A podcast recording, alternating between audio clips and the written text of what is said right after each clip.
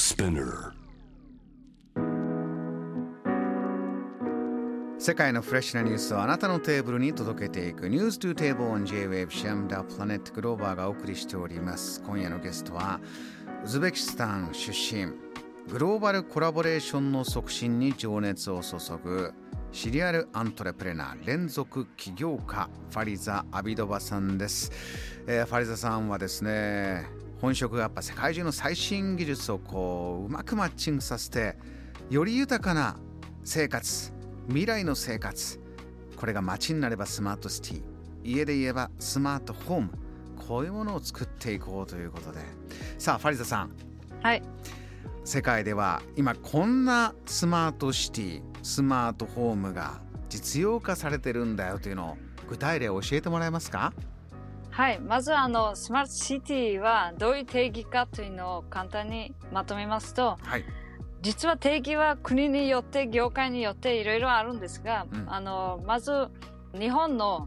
政府が出しているというのは、その町の都市のその課題を ICT の新しい技術で解決して、その全体の最適化して持続可能なその都市づくりをしましょうという、まあ、あの難しい言葉なんですけども、ええ。基本的に大きな町には最近すごい人口がその増えてきて、うん。エネルギーの消費というのもこれからその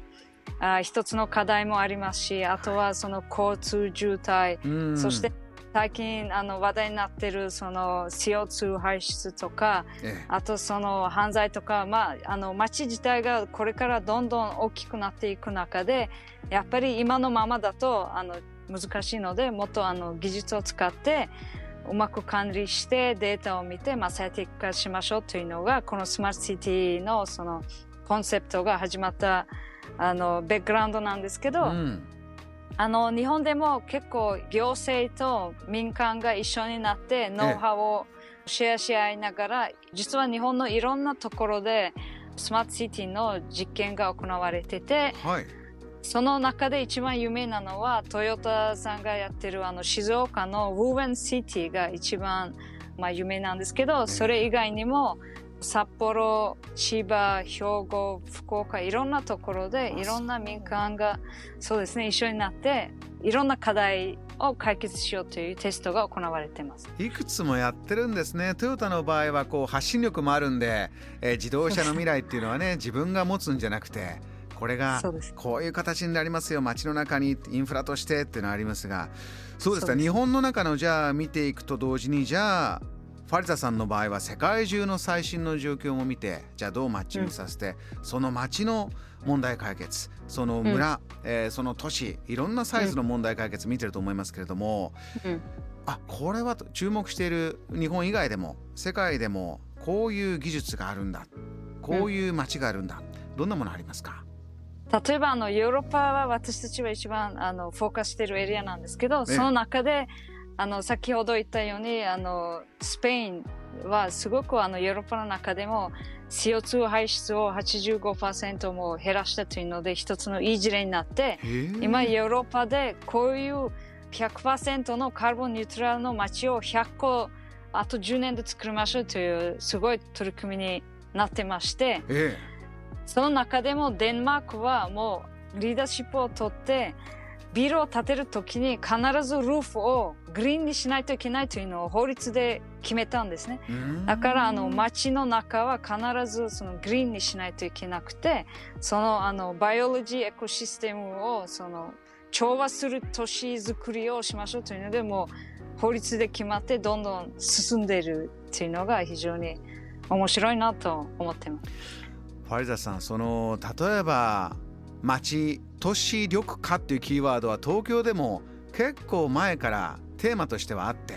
じゃあ技術としてどうしていこうかそれをできるとこはあるけどできないところもある。でもじゃあヒートアイランドの問題で温暖化の問題はどんどん進んできたという状況がありましたが、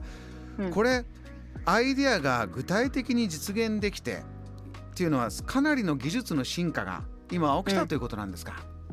そうですね。実はこれはあの、最近スタートアップというキーワードはいろんなところで聞くようになったと思いますけど、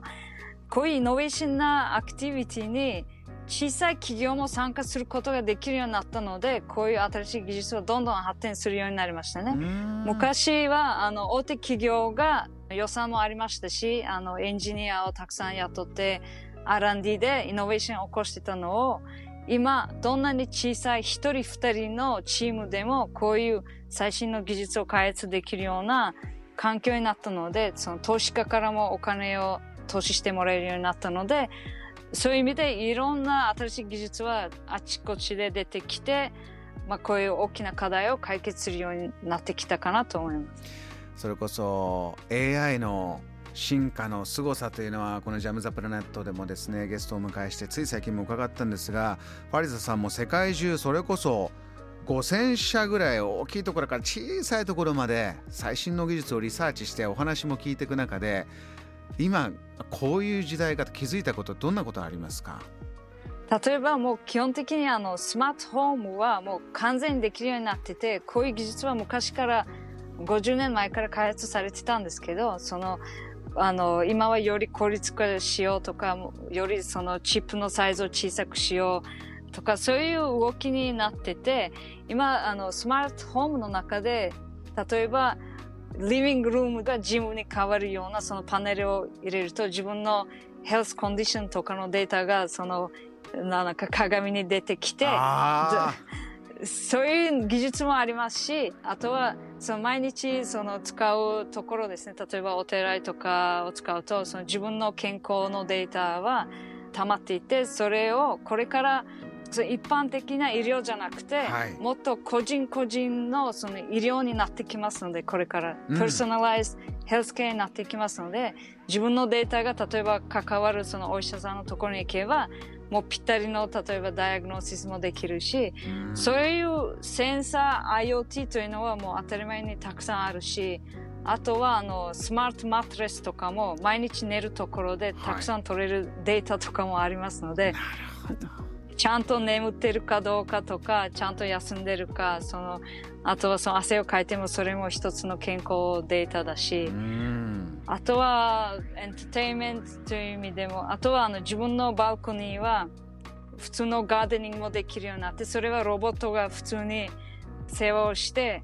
人が水やりとかそういうのをしなくて、ロボットが完全にいつのタイミングでいつ水やらないといけないとか、